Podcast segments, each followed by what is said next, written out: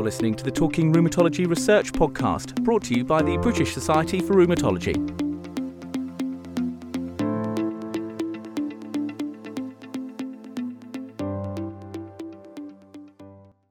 Welcome to the Talking Rheumatology Research Podcast from BSR Journals. I'm David Liew, rheumatologist and clinical pharmacologist in Melbourne, Australia. And today we'll be talking a little bit about cocaine induced vasculitis. And this really comes on the back of an article in Rheumatology Advances in Practice, as well as an editorial which followed that from Sander van Leuven, who has joined me today. Sander, would you mind introducing yourself? Yes, hi David. So my name is Sander van Leuven and I've been working as a consultant rheumatologist in the city of Nijmegen in the Netherlands since 2016 now, if I remember correctly. And before that, I did my training in Amsterdam in the Netherlands, but also in in London in in England. And I mean, I think that's particularly pertinent to this particular issue, as we'll get into. You've written this beautiful editorial with a lovely graphic as well. The editorial was entitled Hidden in Plain Sight How to Look Behind the Veil of Cocaine Induced Vasculitis. And really, I think it's about appreciating that apart from just those cocaine induced midline destructive lesions, which can mimic ANCA associated vasculitis, apart from those, uh, we have this increasing appreciation about cocaine induced vasculitis looking a lot like ANCA associated vasculitis. Can you tell us a little bit about how this has evolved over time and what it looks like in practice? Yes, absolutely. I think it's it's, it's a very good question. The cocaine-induced vasculitis can mimic closely the ANCA-associated vasculitis, and that can make a diagnosis very hard to differentiate. The ANCA-induced vasculitis can, can manifest itself in different ways, similar to an to an ANCA-associated vasculitis in the sense that you, you can have isolated ENT problems or, or skin uh, involvement, but but also uh, lung or, or kidney involvement. So, for, from a clinical perspective, it can be very difficult to distinguish between the, two entities. But nevertheless, it's extremely important that you distinguish them because treatment can be quite different. And I think what the paper from Dr. Gill has very nicely shown that if you do urinalysis in all your patients, you're going to find more cocaine-induced vasculitis than you originally thought. And that goes back to the beginning of the, the, the, clinical process, I guess, where you may want to lower the threshold for cocaine uh, testing in the urine. And I mean, sometimes autoantibodies can differentiate a drug induced disease away from classical disease, but uh, possibly less so in this case. Would that be fair to say? Yeah, I agree. I think that the, the vast majority of cocaine induced vasculitis, they have positive ANCA antibodies. So I think about 90%. But in a very large part of these patients, you will see a very atypical pattern. So that doesn't help you further. There have been some earlier reports where the researchers felt that dual positivity, so uh, PR3 and MPO antibodies, could be pathognomonic for cocaine induced vasculitis, but, but the current study shows that that's not necessarily true. Uh, and also in earlier large ANCA associated trials, they saw dual positivity. So just by going on the antibodies, that's not going to be enough to distinguish these two disorders from each other. And I guess it's particularly the case in that you can't necessarily just tell who's a cocaine user from looking at them from the end of the bed. I think I've been shocked as to how widespread cocaine use is, particularly in the UK. Yeah, the, the use of cocaine seems to be rising exponentially. If you look at the latest UN report, I think uh, in the period between 2014 and 2020, it almost doubled. And so that must also mean that cocaine induced vasculitis is happening more often than before. And exactly like you said, it's very difficult to be able to tell who uses cocaine and who doesn't. And obviously, uh, a detailed history is very important. But from earlier reports, we know that self reported cocaine use is notoriously unreliable.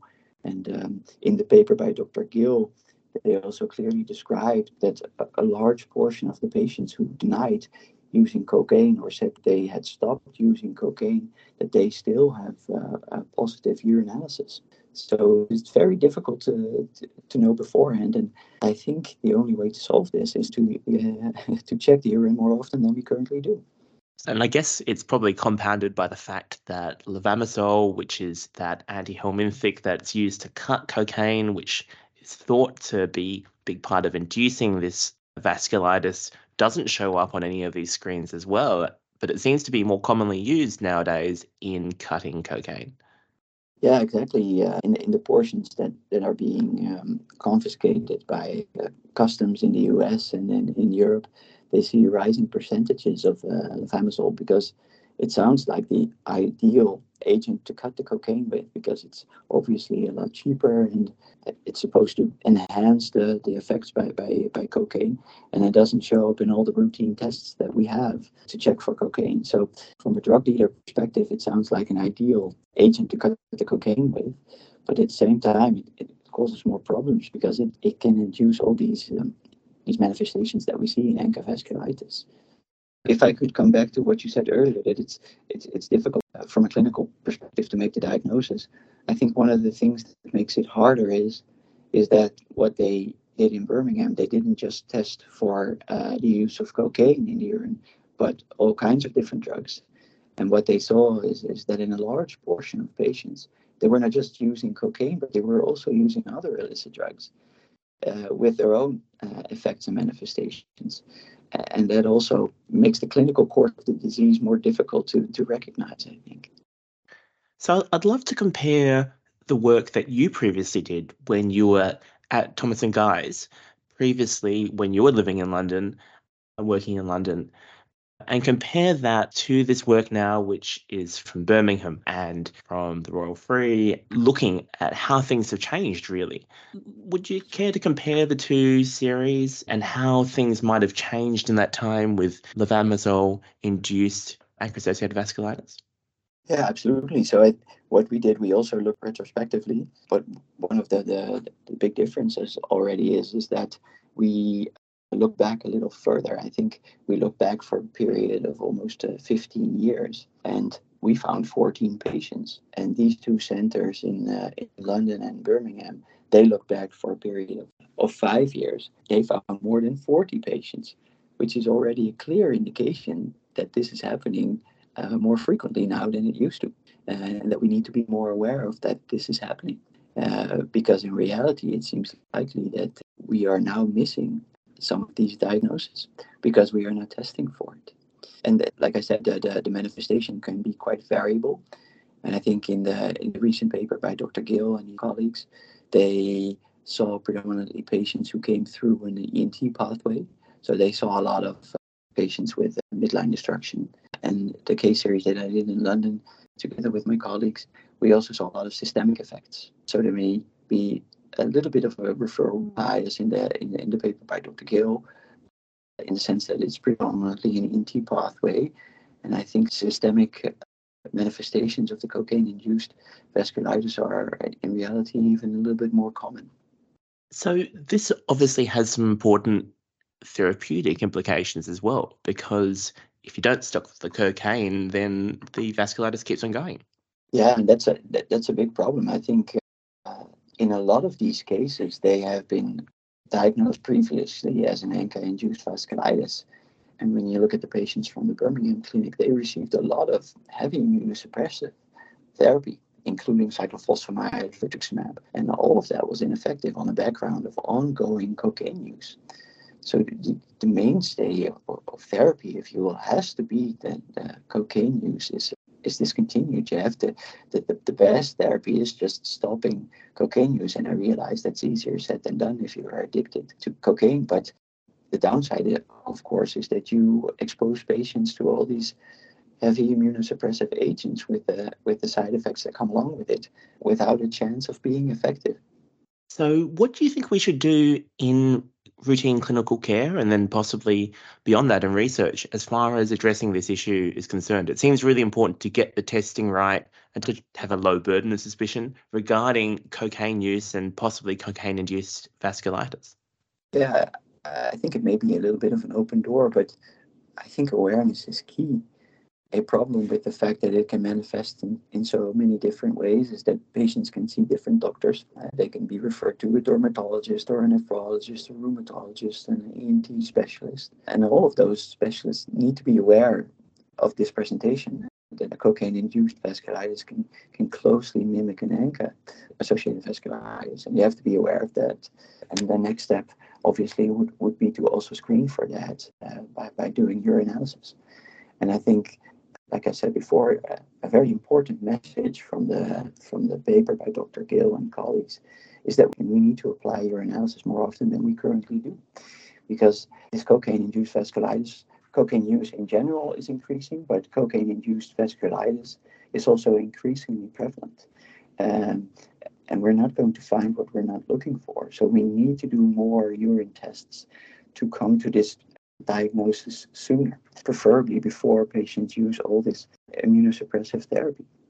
And with regard to, to research, I think that's a very important issue. And as it often is, it, it's also a difficult issue because we know that it's happening more often than we diagnose. So it's underdiagnosed.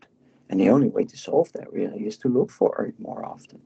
And like I said, the paper from Dr. Gill clearly showed the best way to do this is just do urinalysis. And I think in a vast majority of these patients will do urinalysis anyway because we want to check for renal involvement.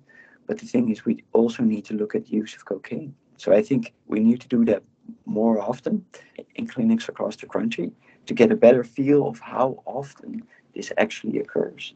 And there have been some reports on the use of a different type of antibodies, the anti-human elastase antibodies, which can give you a little bit more information when you try to discriminate between ANCA-associated vasculitis or cocaine-associated vasculitis.